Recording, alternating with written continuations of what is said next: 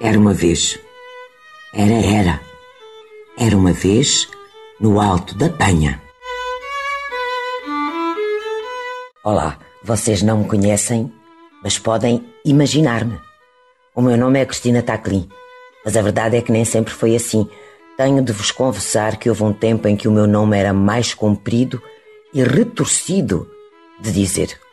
O meu nome era Crispisti Pinapã, Apalepe Champandrapã, Tapaque Pelimpim Vipi Sempentepe.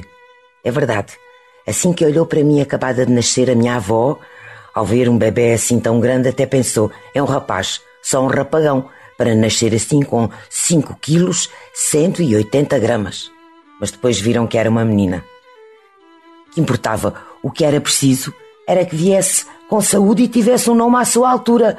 E foi assim que, depois de muito conferenciar, a família decidiu que eu havia de me chamar Crispisti Pinapá, Palepe Champandrapá, Tapaca, Plim, Pim, Vipi, Sempentepe. A princípio tudo corria bem.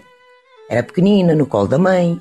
Gugu gaga, gugu gaga. Oh, padrapá, tapaca, pelimpi, vipi, sempentepi. Mas com o tempo, bom, com o tempo, a coisa começou a ficar um bocadinho mais complicada. Os avisos demoravam a chegar. Oh, crispis de pinapá, palupuxam padrapá, tapaca, pelimpi, vipi, sempentepi. Cuidado com a toalha. E já a toalha se enredava numa correria apressada e a loiça zás no chão. Nunca consegui comer uma sopa quente ou um sorvete que já não estivesse um bocadinho derretido. E na escola era um tormento. Sempre que tinha que dizer em voz alta como chamava. Como se chama? Crispiste pinapá, apalape champandrapá, tapaque pelimpim, vipi sempente Era gargalhada geral. Então, toda a gente percebeu e finalmente decidiram simplificar. E fiquei assim, Cristina Taclin. Que alívio! Já viram se eu me chamasse Crispisti Pinapá, Palepu Champandrapá, Tapaque Pelimpim, Vipi Sempentepe? Era um horror. Nunca mais chegava a pé numa cor. Estou sim? Está a falar com a assistente da Cristina Taclin. Deixa um conto um recado, trava línguas ou adivinha, que ela assim que puder dir-lhe-á qualquer coisinha. Pico, pico, maçarico, quem te deu tamanho bico foi a filha da rainha que está presa na cozinha, os cavalos a correr, as meninas a aprender qual será a mais bonita que se irá esconder. Doutora Taclin, daqui fala, do Alto de Penamacor. Era para saber se recebeu o nosso e-mail. Sim, aquele convite para contar histórias para os meninos de Penamacor. Recebi, sim senhor. E aqui segue a história. O caracol e a lebre. Perguntam vocês, porquê uma história com um caracol e com uma lebre? Oh, porque são bichos que há em todos os lugares e também deve haver em Penamacor. Ora, conta a história que era uma vez um caracol que andava a, a pastar pachorrentamente como só os caracóis sabem pastar, devagar deixando um rastinho por todo lugar, corninhos no ar, e nisto chega-lhe ao pé uma lebre esbaforida a correr e diz-lhe: Bons dias, caracol. Bons dias, caracol. Passas a vida a comer descansadamente, só a mim não me largam nem cães nem caçadores. Disse isto tão depressa à lebre que o caracol quase que não a entendeu. Mas respondeu: Então, que julgas tu, ó lebre, parecendo que não ando, olha que eu, apesar de andar devagar, caminho mais do que pareço. A lebre, ah, deu uma gargalhada, zombeteira, e disse: Olha lá, olha lá, que tempo levarias tu a chegar a colar ao pé daquela árvore?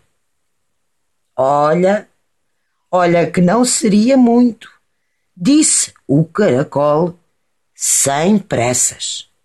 A lebre tornou. Eras capaz, eras capaz de chegar primeiro do que eu, não? Talvez, disse o caracol muito lentamente. Então, então vamos fazer uma aposta. Vamos fazer uma aposta para ver quem chega lá primeiro. Vamos fazer uma aposta.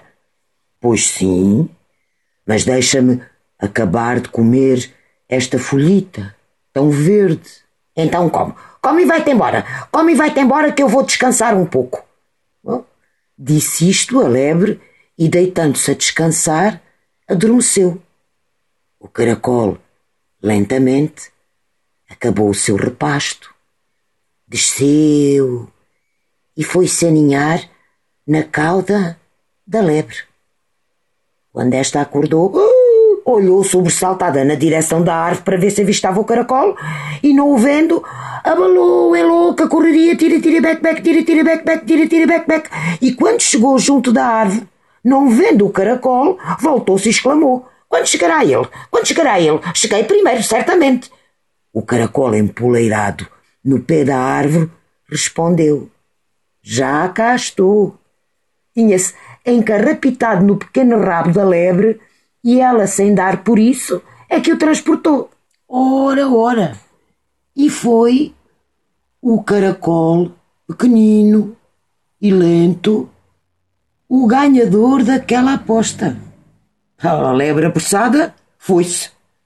E o caracol ficou. Bendito seja o conto, quem ouviu e quem contou. Era uma vez no Alto da Penha, um projeto do Plano Integrado Inovador de Combate ao Insucesso Escolar do município de Penamacor, Portugal 2020. Uma produção da cooperativa Chão Nosso e da editora Boca, Palavras que Alimentam.